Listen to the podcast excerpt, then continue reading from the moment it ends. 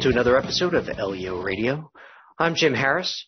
Morning, I'm Steve Henry. Maggie Russell. Larissa. And Jason Felsen. And today, this group, composed of a lot of generations, that's what we're going to be talking about. It's come up at almost every supervisor class, whether we do our first line supervisor class or our middle manager class.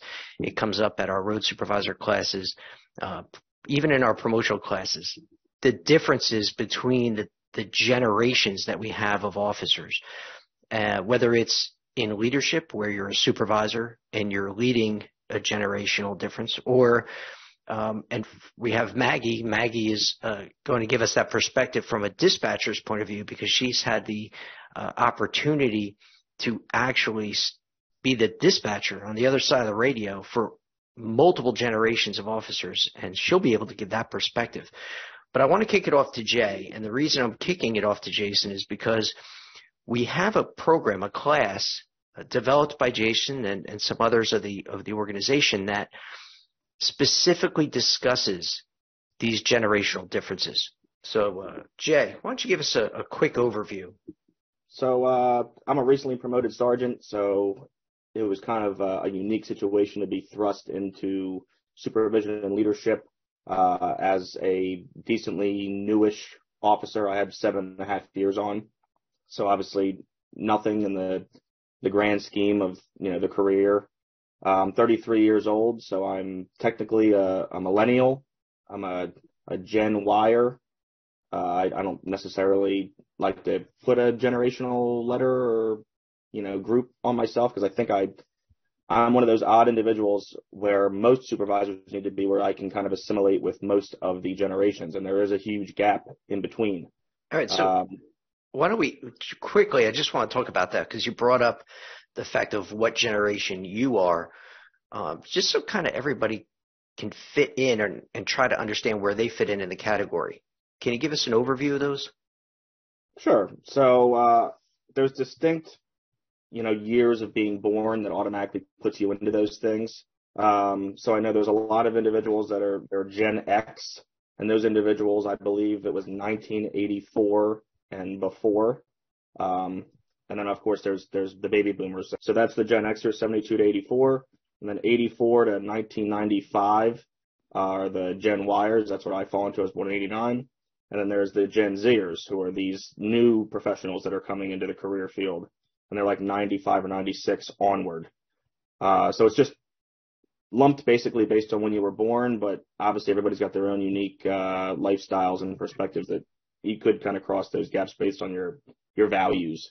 And and that's true because you see, uh, no matter what management book we we utilize for our promotional courses or whatever management book we utilize for uh, the trainings that we do, every management book has these generational categories, and they all differ a little bit from the the years that they have. Um, and now you identified yourself as a Gen which one? Y. You're or Gen Y. millennial, yeah. Okay, and that's that's what I wanted to ask you because yep that's the biggest thing we talk about now with millennials, millennials. Um, that's why I wanted to you to clarify what are the actual millennials. So millennials are technically, I think, 1985 up until the middle of the 90s. Those individuals, they always have a negative connotation to them for some reason. I don't, I don't know. I've worked with some fine millennials, but I think again, it's you can't just put a like a cast on them based on their age and what their group is but they're generally seen as people that, you know, have a lot of questions. Sometimes they're seen as lazy, but I would consider it more as like, uh, they do strategized work. They think that their work's important and their time is important and they value their time. So I guess in some ways I would lump into that, but okay. a lot of people throw that name around kind of negatively, I think. So I want to bounce it over to Steve because Steve, when uh, Phil and I came into the job, Steve was the generation before us, and he was becoming a, a leader when we were just getting on the job. Steve, when we, I say we, I say, uh, you know, the Phil, myself, when we were coming into the job, what were the seasoned guys saying about us? Well, you have to realize that law enforcement has been traditionally built from the um, seeds of the military and pretty much we recruited from the military, and that was pretty much our target audience for recruiting up to the years. It wasn't until these, you know, after the Vietnam War, there was still a lot of police officers going into law enforcement. So you guys were coming in just pretty much as change agents at that point. You still had the paramilitary background to understand the way the academies were run.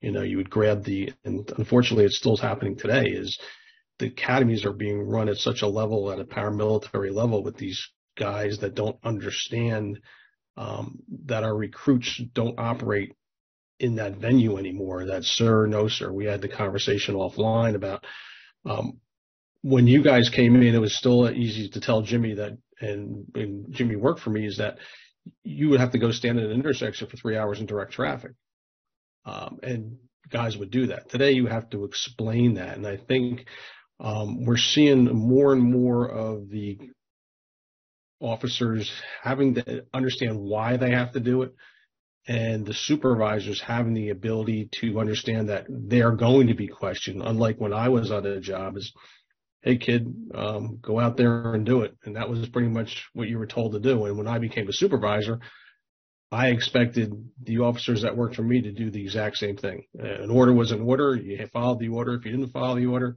um, there was consequences to that. Now, as as listening to that, like I remember uh, the the older generation before me. Um, now, aside from being a law enforcement, I was also part of a, a volunteer fire company, and I even re- I remember this more distinctly with the fire department because they were more vocal.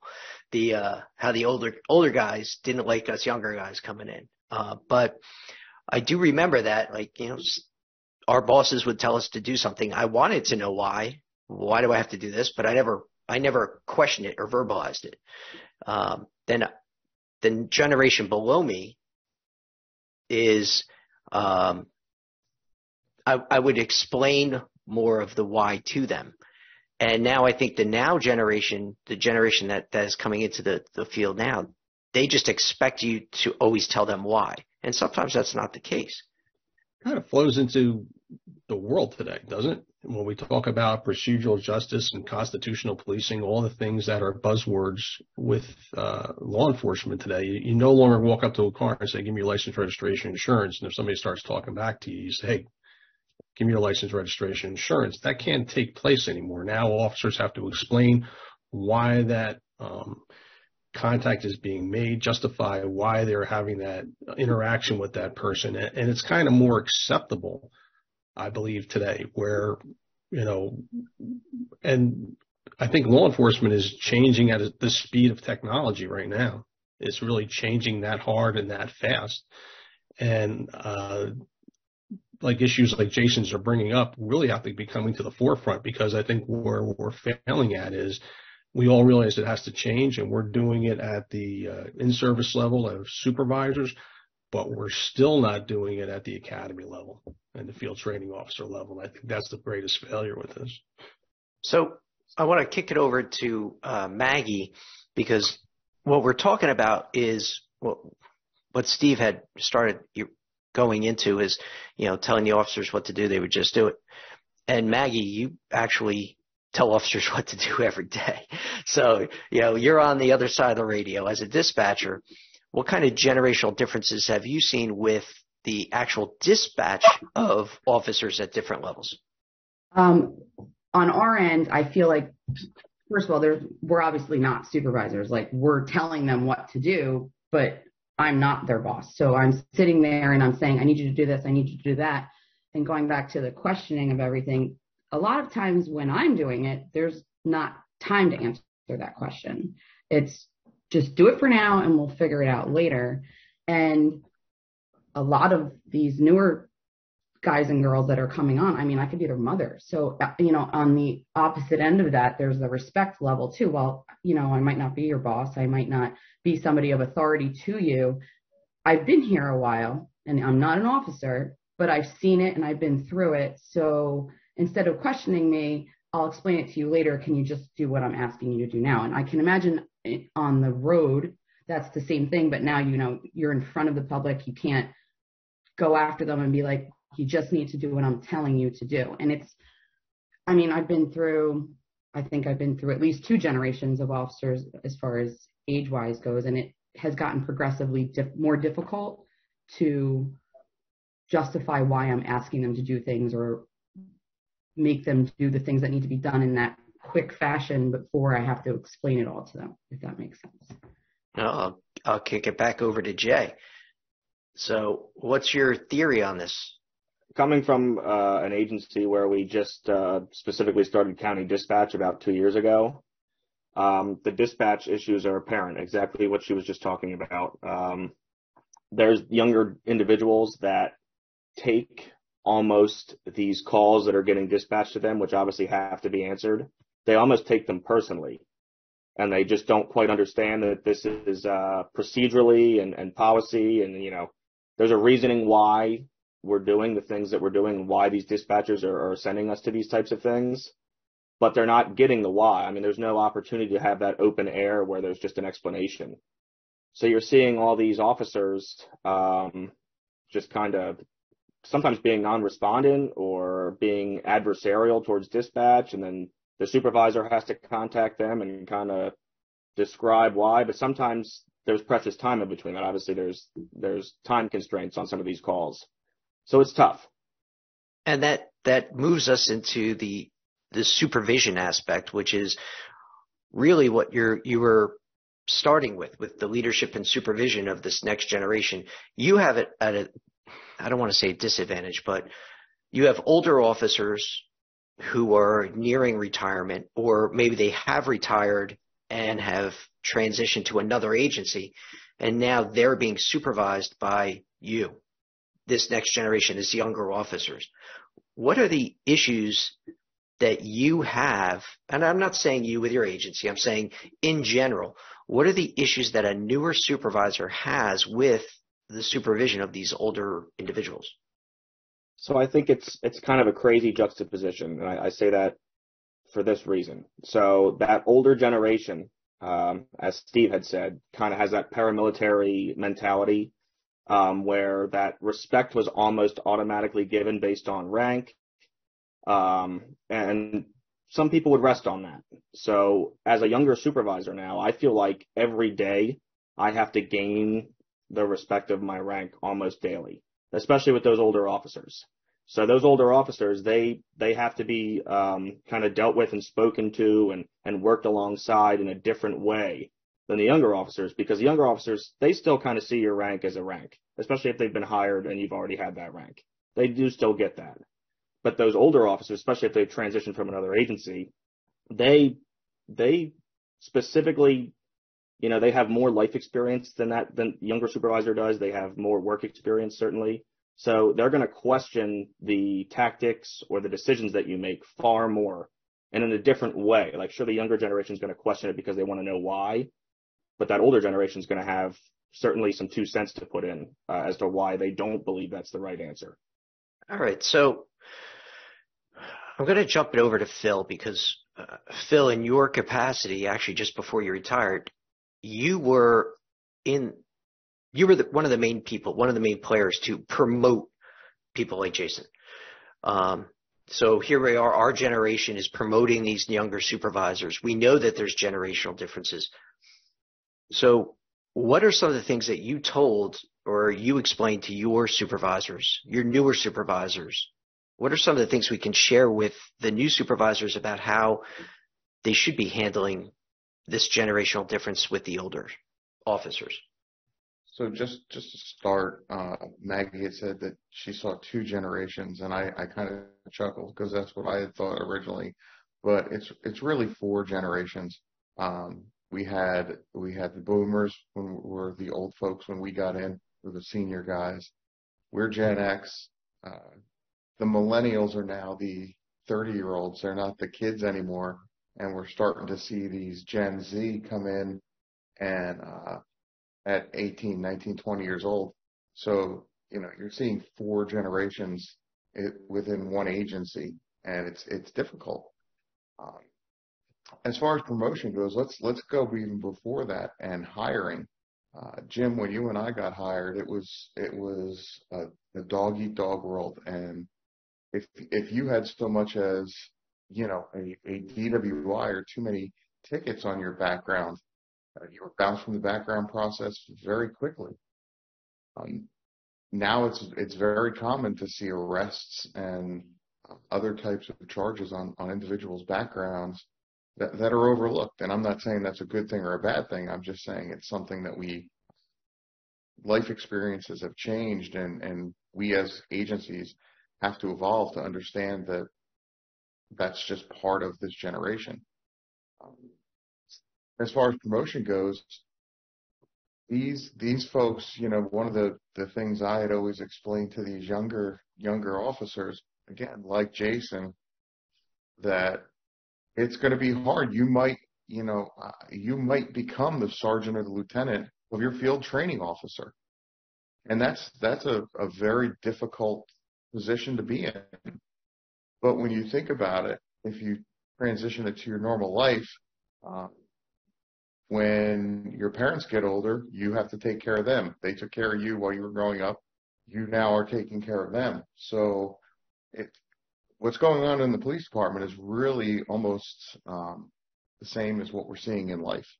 All right. So before we move on, I, I want to touch upon a point that Phil brought up because one of the biggest issues we have in law enforcement throughout the country is hiring new people. Now, first, I want to jump to Steve when you were part of hiring the, your next generation, your people, what are some of the things that you did? And on average, how many officers, how many people came out to test to be a cop? Well, we had a pretty large scale organization, 160 sworn, 150 sworn. I mean, we had several hundred, um, almost four or 500 people test at that point recruiting today is just the opposite. Um, we see the large cities are putting incentive packages out left and right, trying to recruit. And we see even in the uh, smaller agencies, um, uh, especially in the Northeast, uh, even the upper Northeast, you see where these departments are actually um, pretty much paying other um, departments from other agencies, like giving them stipends if you come over and work for us. So it's more of a police recruiting has become a, a business of recruiting as it's when we were um, over the past the history of policing is like Phil said, you were weeding out people that wanted to be in the organization. Now it's just the opposite. Now we are trying to obtain these people and basically encourage them to come to us. And I think that's a totally paradigm shift for law enforcement throughout the probably throughout the entire country. Everybody wanted the job. And so, now it's just the opposite. Yeah, I, I remember when Phil and I were testing, there, there was, I actually remember testing for a bunch of different agencies. Literally, some agencies had anywhere from 800 to 1200, 1500 candidates. And they were only going to be taking maybe 10% of those people. So the organizations, they didn't have to do a lot of recruitment.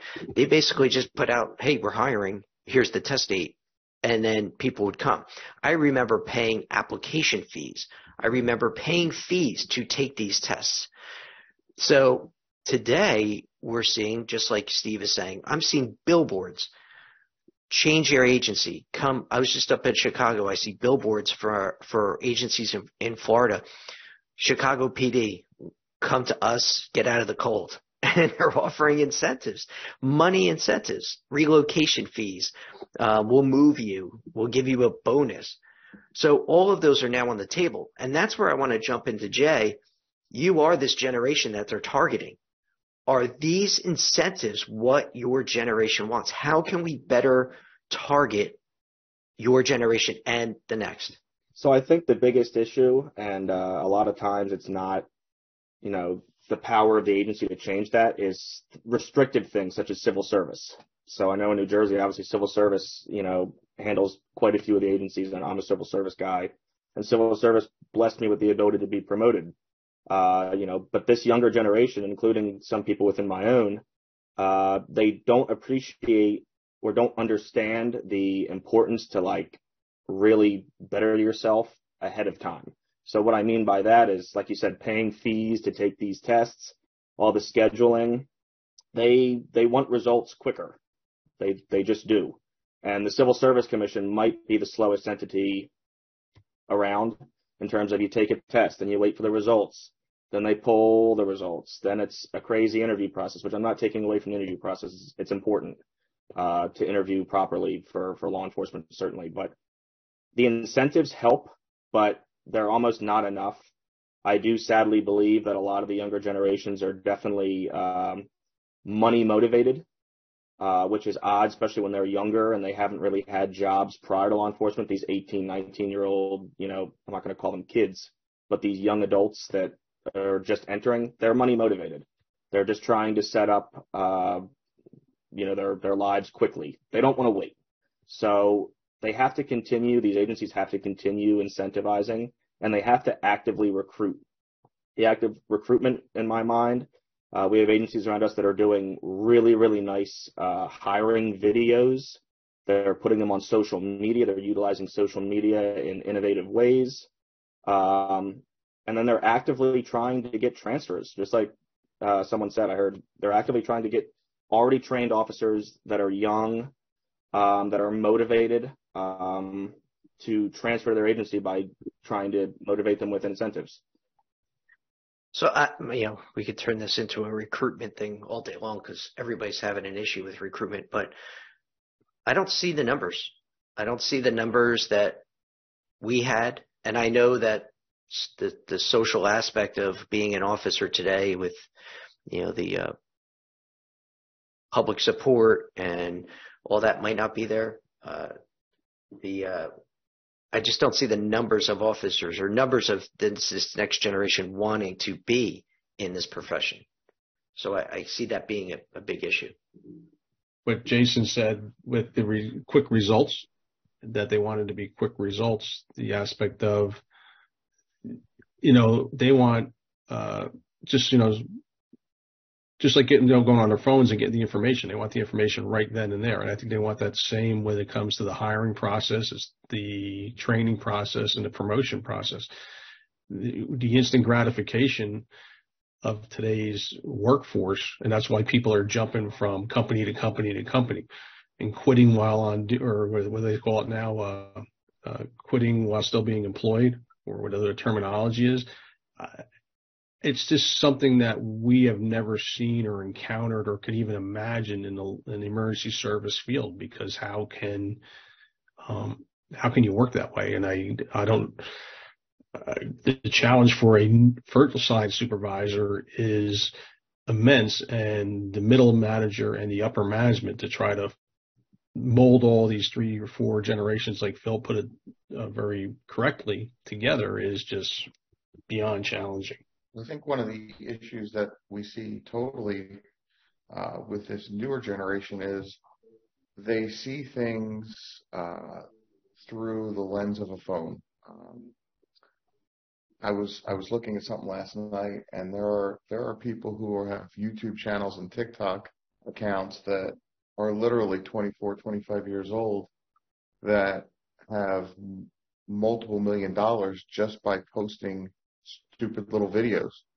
Um, these these folks who, you know, when I when I was coming up, my grandfather was a police officer. I, it was something that I always wanted to do. I had a different calling for it, uh, and I believe that many of us did. But I think that, like like Jason said, this this newer generation sees the fact of well, if I can just record my daily life and make money off of doing that, why why do I want to go out there and be vilified by the the media and potentially sued for having to do my job?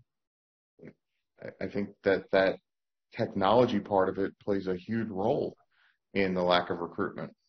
I'm going to call that the Kardashian effect. I'm going to coin it the Kardashian effect. You heard it here first, kids.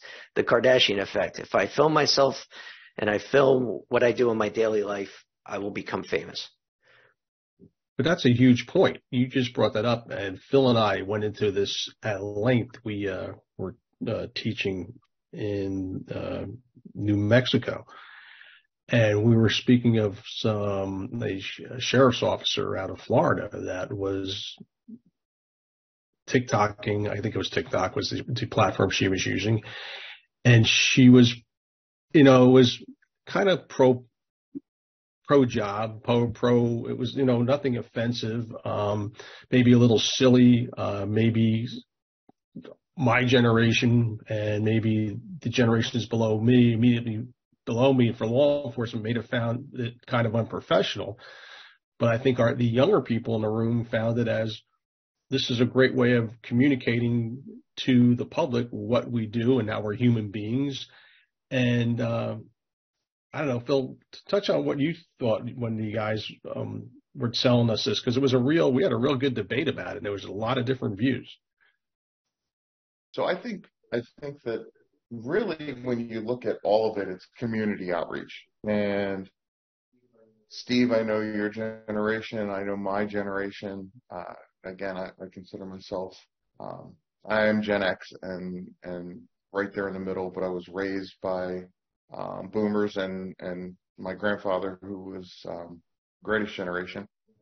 And, uh, you know, we, we got to know the community by talking, by going out there and, uh, you know, on your break, sitting down with a group of people and having a cup of coffee and having a conversation with them. This generation doesn't communicate that way. Uh, this generation does not pick up a phone and call people; they text people. Um, this generation, you know, is very much into typing and texting. So the digital way of communication and that indirect means of communication is the way that they communicate. So this officer who had gotten written up several times for making TikToks while on duty and doing these these other videos, her defense was, "This is my outreach to the community," and partially I can see where she's coming from. That's that's the new way that we need to communicate with our communities, and it's evident with the amount of Facebook pages and TikToks and um, Instagram pages that departments have and run on their own. Um, we have to we have to make that generational shift, and, and, I think that departments are kind of scrambling to do it, but they're doing it, and they're, they're some of them are doing it very very well. I think it's not just the instant gratification; it's the um, how to get to the end result fastest, working smarter, not harder, and then on top of that, it's this is a generation that doesn't really like a lot of face to face with people. Like they'll do, like you said, the texting. If they're doing a FaceTime video, they can block the video. They don't have to worry about any type of physical interaction with people unless they want physical interaction. And I think that that's a bigger issue too with recruitment because people want to be behind the screen, behind the microphone, behind the phone and not actually dealing with the public and I think that's another issue. Well, there's seems to be a lot of issues that we can cover in this one podcast. but uh, jumping into that, you're, you're bringing up some good points. So this whole new generation, they are very videos. They want videos. They want text. They want all that.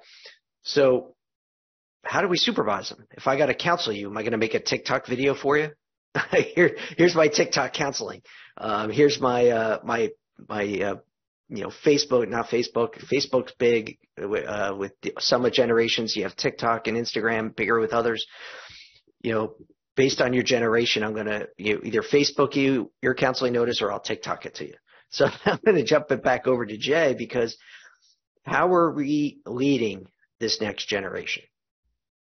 So I'll start with uh, bringing up something that Phil had said and he said, I think he said it inadvertently, and I don't think it's a problem, but he said making their stupid little videos. So that instantly rung a rung a bell in my mind because that's the exact generational difference that creates like the instant problem between the slightly older end of their career retired guys and the new guys. Just that, just the adage. For the record, for the record, I'm not saying that the, the videos are stupid. I'm saying they are mindless and I go down the rabbit hole every night. I'm yes. not gonna lie. And and, so, so and for the record, I think Jason just called you old. No, I, I, know Jason called me old. Never, never. Well, but no, for the record, I was not saying the videos are stupid. I'm saying that when you look at it in the grand scheme of things, it's it's a stupid thing. It's not it's not stupid in the fact that what they're doing is stupid. It's it's it's entertainment, and entertainment in and of itself is sometimes stupid. It's crazy. It's it's it wasn't that what they're doing is stupid. So thank you for calling me out on that. I appreciate that. I just, like I said, if I was a, a fresh young guy that really valued making my videos, that would just be a red flag. You know what I mean? Doesn't personally affect me, but I caught me. So anyway, No, We'll it- get you your safe space and Yes. and your your stress card, and we'll be fine. that's what they need. That's what they need. yeah, But, but the, the big issue. Go ahead. You're right though, Jay, because as a as a young guy, that's important to you. And if you have somebody that is training you or looking up to you, even at FTO, and they say some a comment like that, like you know, stop with that stupid video.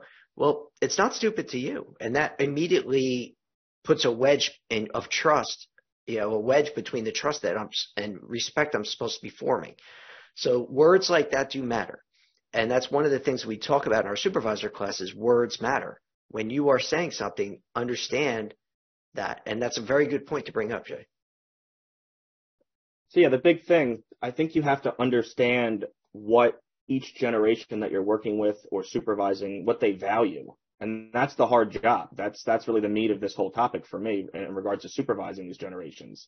You have to treat every person as an individual. And that's not what law enforcement is really used to doing. That's really the, the hardest, you know, nut to crack. So you have to understand that you're young guy, which, for instance, I have a young guy who literally his side job is streaming on Twitch, which some generations might not even know what that is. But it's literally you play video games and people pay to watch you play video games. They're not playing themselves, which still blows my mind. It's definitely not something that I'm into, but there's a whole, I mean, millions of dollars to be made watching people play video games. So I have to talk to that gentleman completely differently than I would talk to a guy who's got 18, 20 years on. And he doesn't even know necessarily what those video games are. I mean, it, it's crazy to, to have to bridge that gap daily when you're just asking someone to complete a task because they might not value that task or understand that task the same way based on their generational differences. And Here's and- the problem with that, if I can just add to that, is we're not building widgets. You know, we're not on an assembly line. Um, we, you know, we've been talking for the last 20 minutes about how they communicate and about social media, TikToks, and they can stop it and go and add to it and different. We're sending them out into an environment where they're supposed to be pretty much subject matter experts on de-escalation, crisis management, and keeping people alive and doing it in a way to keep themselves and the public safe. So how do we go about? I understand we're okay. We need to communicate them and make them feel good about themselves and understand how they they perceive the world. But how does this fall into the trainings that we're putting out there now? ICAT training, um, integrated communication assessment and tactics training. That's a national program that's being forced upon, and it's not saying being forced upon. We've been de-escalating since the beginning of time in police work. Now it's becoming a formal thing, and I think that's even more of a challenge than just dealing with the individual. It's the paradigm of how are we going to get people that don't, as Maggie said, don't want to communicate face to face, would rather text us to go to a civil disturbance, a domestic disturbance, and de-escalate that situation. How do you train them? I, want to I want to jump to that because that's a very good point you're bringing up. We see a tremendous amount of issues right now with problems with officers being able to de-escalate in the field. Now, you can look at, at the history of things and say that's a bunch of different things, but the officers that we have now, is it possible that it could be from their lack of conflict resolution over the developmental years of their life. They don't know how to scale down and de-escalate. I'm not saying everyone, Jay. I'm not, you know, I'm not obviously not saying everyone has this issue, but could that be an aspect of why this is occurring and why it's such a national issue of we need this ICAT training, we need de-escalation. For us, in our use of force program, we have, you know, the, the tactical control transfer technique that we use, but it, it could possibly be from a lack of developing their communication skills face to face. I think that's directly true. I think the issue is when you're hiring individuals that are either, you know, fresh out of high school or have no life or work experience, and especially the, the youngest generation where that face to face contact or communication skills may be lacking, you have to go into those hires understanding that they need to be developed. And I don't know if there's necessarily training out there that's perfect yet. I mean, I, I think most of us are understand ICAT and ABLE. And I think it's great that, um, these officers, these young officers are getting that and they're actually taking it better than the older officers, in my opinion, because they're impressionable. They're young. They're still learning. I actually find that the younger officers that I work with daily are better at conflict resolution and uh, deconflict or uh, de-escalation than the older officers because that's they've been bred to do that from the beginning. It was not a changed behavior. Um, so I think that's a huge thing. We just have to understand that the hires going forward and the officers that we're going to be developing just have to be trained honestly differently to kind of fit how society is now. I think that, and I, I see think this. you're going to see that. Go ahead, Phil. Yeah, Mac. I, I, I see this not just at work, but I see it at home too, because I, I obviously have a, a millennial child or whatever the generation is now. But there's no in between anymore as far as conflict resolution or anything. It's either they're non-confrontational, they want no part of that, and I think that also goes along with the the no physical contact like face to face, or they're too confrontational. There's no in between when they're like, all right, don't sweat the small stuff. Let's see how we can figure this out without a fight. It's either they, they go right at you or they just want no part of it anymore. And that's my personal opinion from not just work, but from watching it at home too, where I do have a 21 year old whose friends have constantly been around and it's, they're either all in or they, they're all out. There's no in between, like, how do we fix this? How do we make this better?